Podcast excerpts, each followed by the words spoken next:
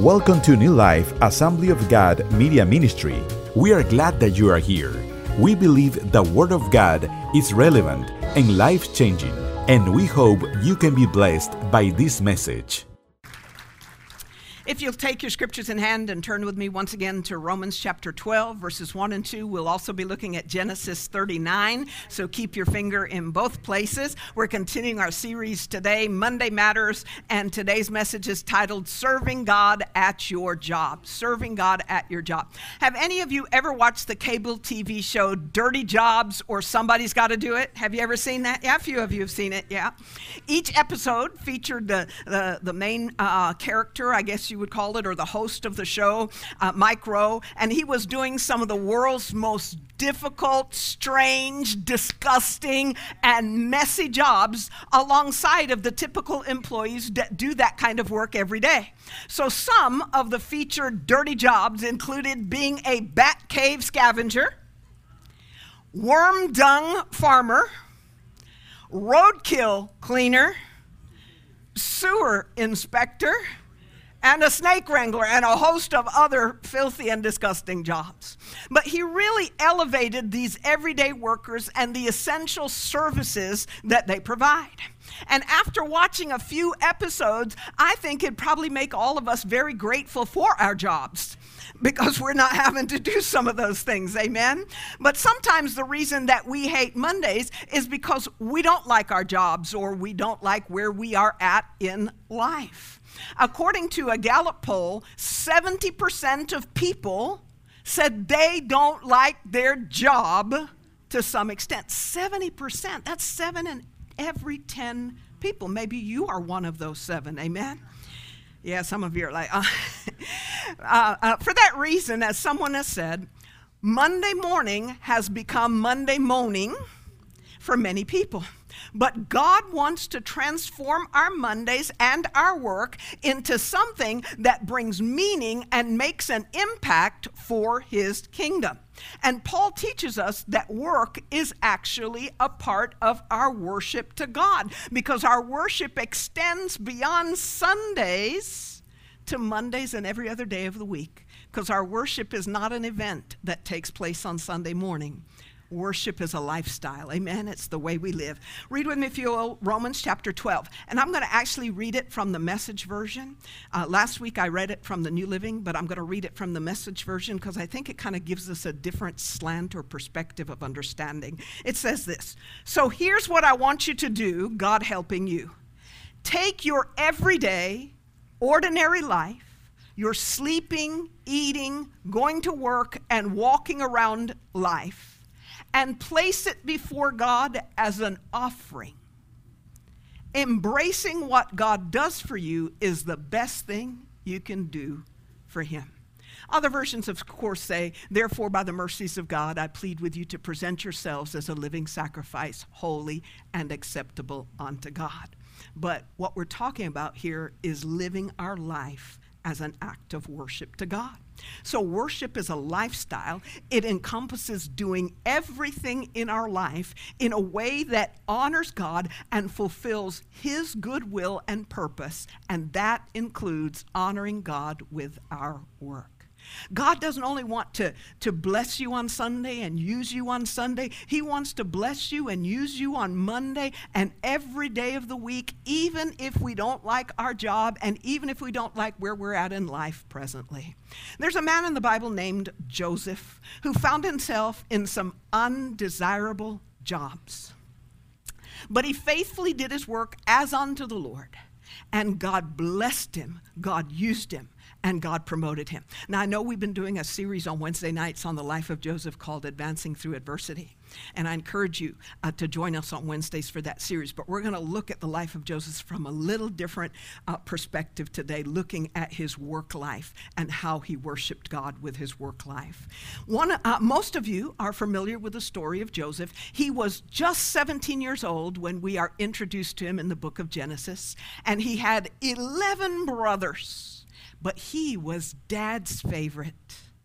And because he was Dad's favorite, his brothers were jealous of him, and they hated him. A dysfunctional family in many ways, and we've all got them, amen? We all got some families that we got some mess in our families, amen, myself included. But one day, God gives him two visions of how he was going to raise him up in leadership. And even his brothers and his parents are one day going to bow down to him. And he gets excited, of course, and he runs out and tells his brothers, expecting, I guess, that they would be happy for him as well. But not so. They were enraged with jealousy. They threw him in a pit while they plotted to kill him. If it had not been for the intervention of his eldest brother, Reuben, who said, no, let's not kill him. Look, there's a band of slave traders passing by. We can make some money. Why don't we sell him as a slave? And it was because of Reuben's intervention that Joseph was not killed, but he was sold as a slave to a band of traders who were headed towards Egypt. And so he went from being a free man, a young man of privilege in somewhat wealthy sheik's family and being the favorite son, but he went from all of that privilege to wearing, to being in chains, to being shackled, and to be carried to Egypt as a slave. So suddenly, he finds himself in a foreign country with a different language, a different culture. He doesn't know what to do. He doesn't know where to turn. He's all by himself. And just imagine for a moment how he must have felt about his first job. A slave in Potiphar's house. That was certainly not the life that he was dreaming about or the future that he had imagined. And he could have easily become bitter and frustrated, and he could have chosen to do the bare minimum required of him as a slave, and nobody would have blamed him for it. But that's not what Joseph did. Read with me, if you will, Genesis chapter 39, and I'm going to read verses 2 and 3. I'm reading from the New King James. It says, the Lord was with Joseph, and he was a successful man, and he was in the house of his master, the Egyptian, and his master saw that the Lord was with him, and that the Lord made all that he did to prosper in his hand. Joseph excelled in his work as a slave because Joseph was not doing it for his earthly master. Joseph was doing it for his heavenly master. And for that reason, God blessed him and made everything he touched to prosper. And you know what? That blessing caught the attention of Joseph's owner, Potiphar. So what did Potiphar do? Potiphar promoted him and put him in charge of everything that he owned. Now, things are starting to look up for Joseph, right? He's going to be advancing, even though it's not the job he probably hoped for or wanted, but there's advancement coming. But unfortunately, there would soon come another major blow. Potiphar's wife set her eyes on this handsome young man. And she started doing everything she could do to seduce him. She probably put on some sexy clothes, put on the Egyptian makeup, walked in and swung her hips from side to side and batted her eyes. Come with me, Joseph. And she did this day after day after day. And one day, you know, because Joseph wasn't getting her hints, I guess, she laid hands on him. Not to pray for him. She laid hands on him to do something else, amen? And Joseph said, I can't do this thing and sin against my God. So he ran away, and because she was laying a hold of him, she took off his outer cloak, and she used that as evidence to falsely accuse him that he tried to rape her. And so Joseph ends up being put in prison. But even in prison, the Lord was with Joseph, and the scripture says the Lord blessed him, and he found favor with the warden, and he was promoted to be the trustee over the entire prison. And this prison was the royal prison, where the king's servants were held when they fell into disfavor. And while Joseph was there, he made a connection that would later bring promotion in his life. Two of Pharaoh's servants had a dream, And because God used Joseph in the interpretation of dreams, Joseph told the baker, the Pharaoh's baker, in 3 days your dream means you're going to be put to death. He told Pharaoh's butler, your dream means in 3 days you're going to be restored to service, and when you are, remember me. So just like Joseph said, the baker was put to death in 3 days. The butler was restored to Pharaoh's service in 3 days. But the butler didn't keep his word because he forgot about Joseph. And Joseph remained in prison. And you know what? Joseph could have become bitter and frustrated and angry. And he could have had an attitude in prison, and he could have acted up in prison, but he didn't. He worked. He faithfully did what he needed to do, and he excelled in his work even in prison. Not a desirable job, but he was doing it unto the Lord. And Joseph would later be remembered to Pharaoh when Pharaoh had a troublesome dream that nobody could interpret. And suddenly, years after the promise had been made, the butler says, you know what? I remember there was a guy in prison that was able to interpret my dream. And that's when Pharaoh called for Joseph, and Joseph was able to interpret the troublesome dream that he had. And God gave Joseph a plan with wisdom to save the nation, because the dream was about 7 years of abundant harvest and 7 years of terrible famine. And the Lord gave Joseph a plan with wisdom to save as much as they could during the 7 years of abundance so that they would have enough to carry them through the 7 years of terrible famine. But what a career path for Joseph. From being the favorite son, to being thrown into a pit, to being sold into slavery, to end up in prison, and then finally promoted to the second highest position in Egypt, where the wisdom that God gave Joseph would end up saving not only the nation of Egypt, but also preserve the Israelites during those 7 years of terrible famine. Joseph's life teaches us several truths about serving God in our job, even when we may not like our job or we may not like where we are at work. The first principle is that we need to believe that God has placed us where He wants us to be. Believe that God has placed us where He wants us to be. If we have trusted our life to God, the Bible says that the steps of a righteous man are ordered by God.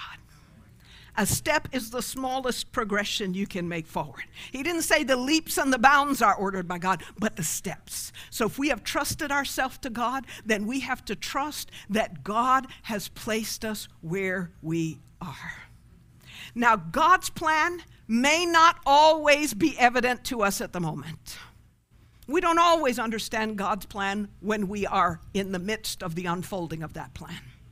So at 17 years old, God gave Joseph this wonderful dream that He was going to raise him up into leadership, but I'm sure that Joseph never imagined that the path to the fulfillment of that dream would take him to the pit, to a slave in Potiphar's house, and to prison. So one moment, Joseph is rejoicing in the vision that God had given him. And then he finds himself in the pit. And everything seems to go downhill from there. And you know, sometimes that's what happens in our life, right? We start out young and excited, and we have dreams, and we have visions. But life doesn't always go on the straight path to where we expect it to go. Amen? But we have to trust that if we have given our heart to Christ, that He is guiding the path of our life. I'm sure that Joseph didn't want to be betrayed by his brothers. I'm sure that Joseph didn't want to be taken as a slave to Egypt. I'm sure that Joseph certainly did not want to end up in prison. And many of us today may be in a job that we don't want to be in, or a place in life that we never expected to be. We may be in a place in life that it seems as though our life has just gone down the tubes, so to speak. We had such dreams, we had such visions, and those dreams and visions seem to be getting further and further away. Maybe we've been treated unjustly in our jobs. Maybe we've had a bad boss that wants us to do things that are not right and uses threats to pressure us, like Mrs. Potiphar. We may wonder, God, what in the world are you doing with me? And how can this possibly be a part of your plan? How can I possibly serve you in this place? I'm sure Joseph had similar questions for God as well, because Joseph was human just like we are. In the end of the story, after Joseph became prime minister of Egypt, so to speak, his brothers would have to come down to Egypt to get grain during the time of famine. And of course, initially they didn't recognize Joseph, but when Joseph revealed himself to them, they were afraid, because they thought, oh no, we know what we've done, he knows what we've done, and now he's going to take vengeance on us. But because Joseph had trusted himself to the Lord, he was not filled with bitterness. And he said to them, what you meant for evil, God has turned for good to save many lives. Amen? And what Joseph was saying is, God had a plan for my life. And even all the bad stuff that you did to me and the bad stuff that happened thereafter, God used it as a part of his plan to get me closer and closer to the destiny of raising me up in leadership that he had promised. So it was clear in the end for Joseph how God had worked all of this together. But I wonder if it was that clear when he was going through the hardships, when he was in prison and year after year passed by, and it seemed like he would live the rest of his life behind bars. Was it that clear to him then that God was in control? You know, folks, we don't need faith if we can see everything clearly. We need faith when we cannot see what God is doing or understand God's plan. But we say, you know what, God, I'm going to trust you anyhow. And I believe that's what Joseph did. Joseph was probably there rotting away in prison and saying, God, I don't understand how this fits into the vision and dream that you gave me. But all I can do is trust you. And so I'm going to do my best for you while I'm here. Hallelujah. Amen. So we don't always understand God's plan as it is unfolding, especially in the seasons that are painful and difficult. We may understand God's plan in the season of promotion and blessing, amen, but not in the times of painful circumstances and difficulty. But we need to trust, no matter what the season, no matter what the circumstance, that God has a plan. One of my favorite scripture verses, Jeremiah 29:11. If you've got lipstick or shoe polish or anything else to write with, circle this in your Bible, amen, and then memorize it. The Lord says, for I know the plans I have for you, says the Lord. They are plans for good and not for disaster, to give you a future and a hope. No matter where we are at in life right now, no matter how bad it may seem, we can trust that God has a plan for our good. Amen? And that if we have surrendered our life to him, God has placed us where we are right now for a purpose. Even if you have a difficult job, a difficult boss, even the people you work with stress you out, and even if you are miserable in your job, God has a plan and God has a purpose for you. And find joy in the fact that God has a purpose for you, even in that miserable job. Amen? Hallelujah. God has a reason for the season that you are in. I want to say that again. God has a reason for the season that you are in. And he will give you the grace and the strength to thrive in that season. He will bless you and cause you to prosper right where you are, just as he did for Joseph in slavery, just as he did for Joseph in prison. God can bless you in the worst of circumstances if you will continue to trust and honor him. Amen? And also, God promises that he will always be present with us in all circumstances. God never promised to explain why we are where we are in life, but he does promise the who that will get us through. He has promised that he will be with us and he will never leave us nor forsake us.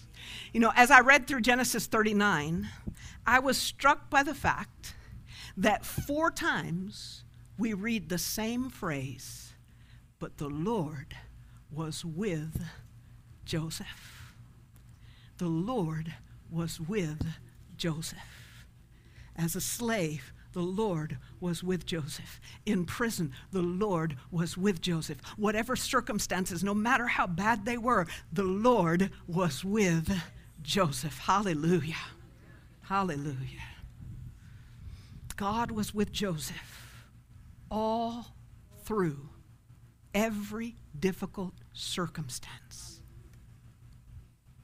Even in the worst circumstances of his life, God was there with him, giving him the strength, giving him the grace to remain faithful, and God was working to accomplish his good will and purpose for Joseph. Do you know that it was 13 years from the time that Joseph was thrown into the pit until he was promoted to the palace?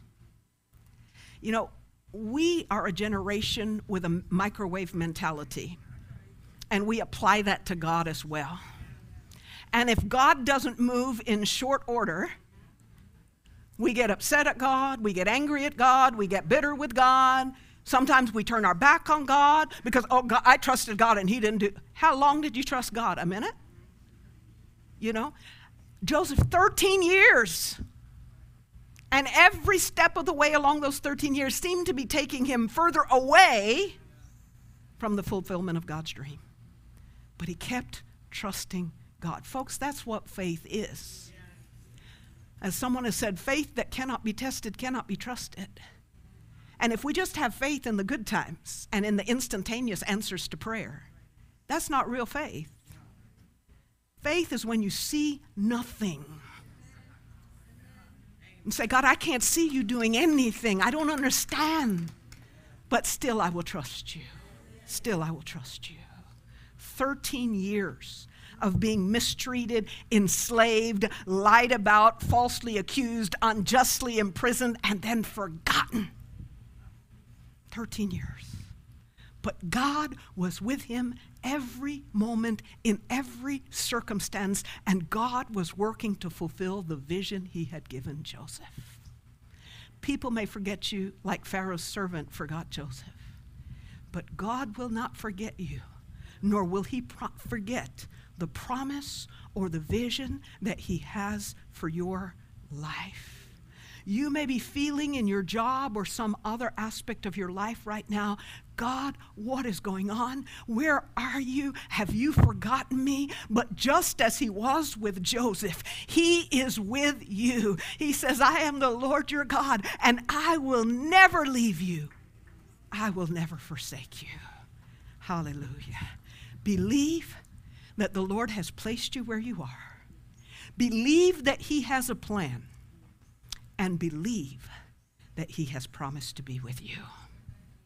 Now, the second principle, be faithful where you are now and trust that God's got your future covered. Be faithful where you are now and trust that God's got your future covered. You've got to bloom where God has planted you. You know, that's an old adage, right? And it simply means to thrive in your present situation, whatever it may be. Pastor Randy Canape tells the story of a time away from his church while he was struggling with failure, and he had taken a break just to deal with what he was feeling and what have you. So he was out in the country, just a time of refreshing and what have you, and he was walking by a cow pasture. And he stopped to gaze, pondering on the green pastures that he imagined God leading him through. And suddenly his attention was drawn in the midst of that green pasture to a big, round, flat, brown dried out pile of cow poop. And there was a single beautiful flower growing out of the midst of that pile of cow poop. It was blooming, and it was doing its best to grow as God had designed it, to bloom as God had created it, even though it was surrounded by a foul stench and a horrid mess. Somehow, God gave that flower the ability to bloom where it had been planted. Are you getting it yet, folks? So the pastor thought to himself, sometimes our lives can seem like that, like we're in the midst of a big pile of unpleasantness. I know you thought I was going to say something else. And we've just got to be faithful to God and do our best to bloom where He has planted us, to grow in spite of the stuff that's being heaped on us and the stench that overpowers our best efforts to make the world a better smelling place. Yet bloom we do, he says, because the power of God is life. It is life-giving, it is life-sustaining, and it is life-enhancing. The light will shine, and the darkness cannot overcome it, he said. Whatever circumstances you are in right now, child of God, if you will trust Him, God will give you the grace and the strength to bloom where you are planted. When Joseph first got to Potiphar's house, he wasn't in charge. That came later. He was the rookie slave, the low man on the totem pole who would get the worst jobs. He probably had to do stuff like cleaning out the outhouse. But you know what? Joseph was faithful, and he excelled at everything he did. And God blessed him, and he prospered. When he first got into prison, he wasn't in charge. He wasn't a trustee. He started out just doing menial tasks. Maybe he was cleaning the bathrooms. But you know what? He was doing it for the Lord. So he was faithful, and he excelled in what he did. Because Joseph was faithful to the Lord in prison, God knew he would be faithful in the palace, so God knew he could be trusted with promotion. Folks, there are opportunities right where you are now. No matter how bad your situation may seem, there are opportunities to bloom for the Lord. Be faithful in your now. Your now might be a difficult marriage, a health challenge, financial problems, or a job that you hate. That might be your now. Be faithful. Excel in your now, and God will take care of your future. God will prosper you, and He will take you where He wants you to go if you remain faithful. Then we need to believe that God's purposes surpass our present. Regardless of what your current situation, your current job or career is, God has a greater purpose for you. 1 Corinthians 5:20 says, "So we are Christ's ambassadors. God is making His appeal through us. We speak for Christ when we plead, come back to God." As a teacher in the public school system, you are Christ's ambassador to your students and to the other teachers. As a nurse or doctor, you are Christ's ambassador to your patients. As a construction worker, you are Christ's ambassador to your job site. Whatever your job, your purpose is much greater than your task. Wherever Joseph went, others could see the blessing of God on his life. Whatever he did, Joseph had an influence for God. And ultimately, God would increase his influence to prime minister in Egypt, where through the wisdom of God, many lives would be saved, including the fledgling nation of Israel, through whom the Messiah would eventually come. Whatever you do, God wants to use you to be an influence for Him in the lives of others, to draw them unto Himself. You are at your job not just to get a paycheck. You are there to work for the Lord.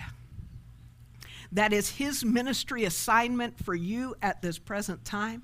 You are his ambassador, his representative in your workplace. He wants to use you to bring others to him.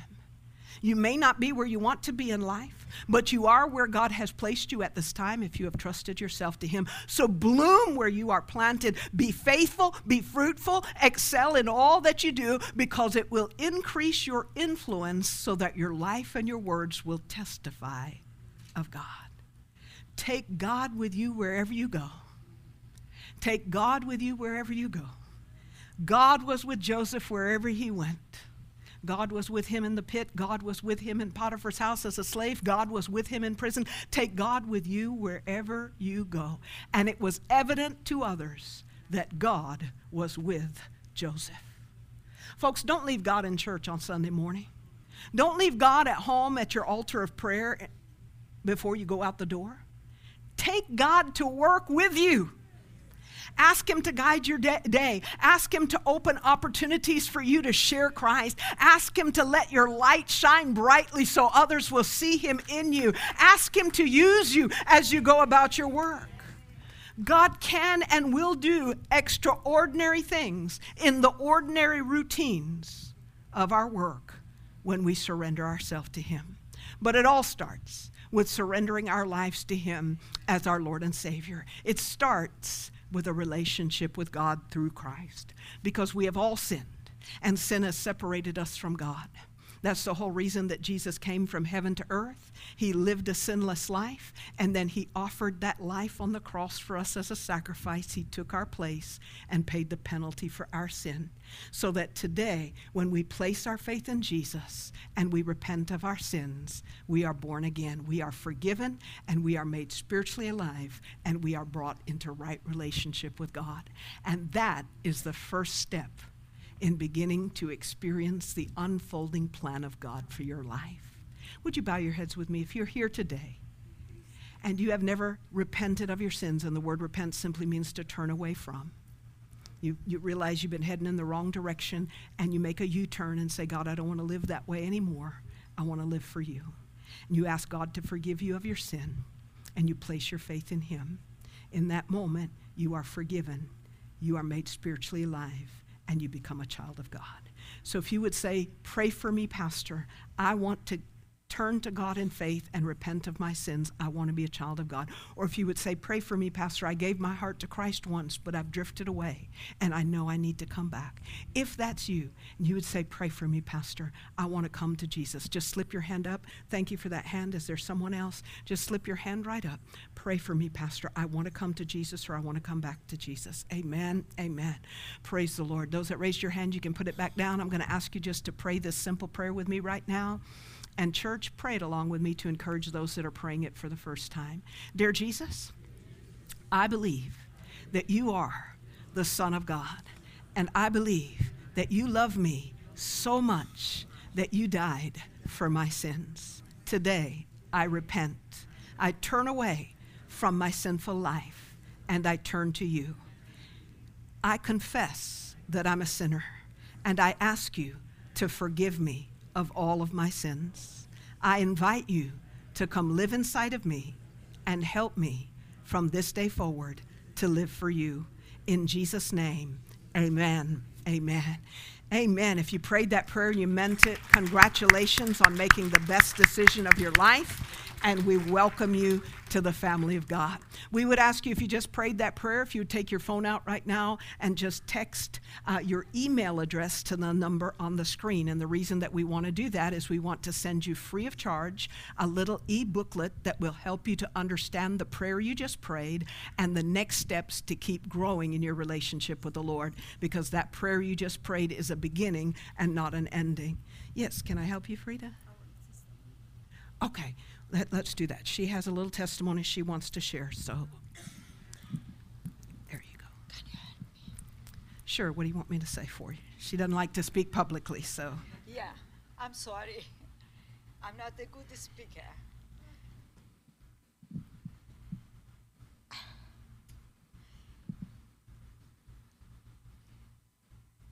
Friday, after my job, I don't know how I started. I didn't know what Pastor Maria want to talk today about the job, about the God. After my job, I just drive and sit.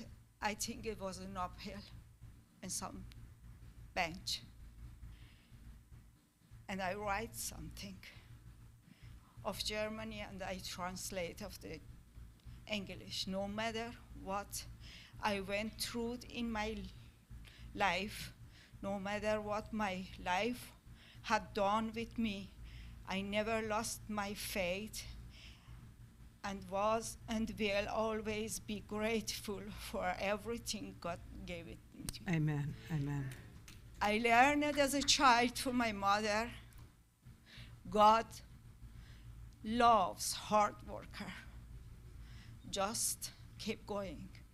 And no matter what you do, never forget, God is always with you and protect you. I born in Persia. I born in Persia, 1958.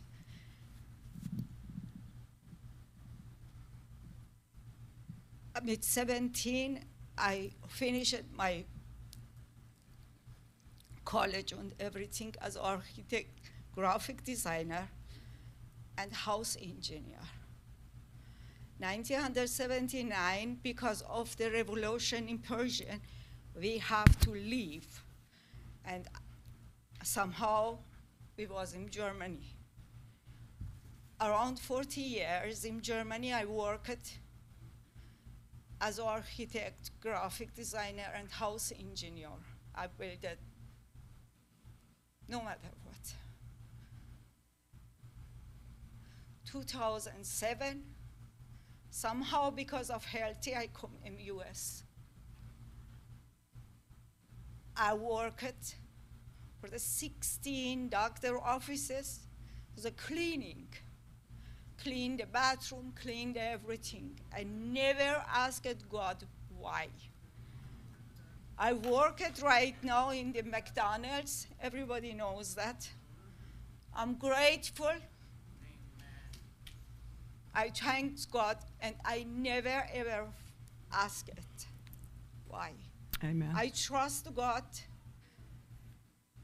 Amen. Amen. Praise the Lord. Praise God.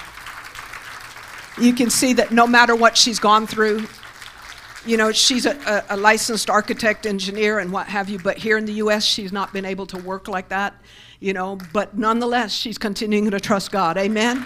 And that's the kind of faithfulness that we're talking about, amen? Thank you for sharing. So let's ask God to help us as well, to trust His plan for us. Sometimes we don't understand why we are where we are at the moment. But we just have to bloom where God has planted us, right? And we need to take God with us wherever we go and say, God, use me. God, use me. Amen? And if that's your heart's cry, to say, God, I want to bloom where you've planted me. I want to trust you and be faithful where I am, and I want you to use me. If that's your heart's desire, would you stand to your feet and just make your way to this altar for a few moments as we just pray and give ourselves to the Lord this morning in a fresh way? Hallelujah. Thank you, Lord. Thank you, Lord. Thank you, Lord. Hallelujah. Hallelujah. Thank you, Lord. Thank you, Lord. Just talk to God from your heart right down here. Make that commitment to the Lord in your own words. Father, we just thank you this morning for Farida's testimony. We thank you that it is a living example of trusting you in all the seasons of life, Lord God. And Father, we come before you today, and we want to be able to trust you like Joseph did, to trust you as Farida does, Lord God.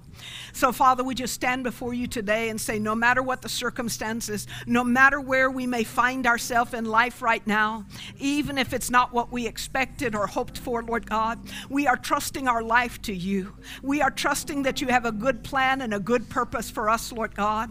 And Lord, we just commit ourselves to you, that wherever you have us at the moment, We are going to bloom where you have planted us. We are going to be fruitful for you, Lord God. Father, we are going to take your presence with us with the assurance that you will be with us, Lord God. And we ask you to use us. Let the light of Jesus shine brightly through us so others might see you and come to know you, Lord God. Father, we commit ourselves to this and we ask the help of your Holy Spirit that we may be able to live it out. In Jesus' name we pray. Amen. Amen. Thank you for joining us today. If you were blessed by this message, would you consider giving a gift to help support our ministry? You can text any amount to 954-516-1522. That's 954-516-1522. Thank you, and we hope you will join us again.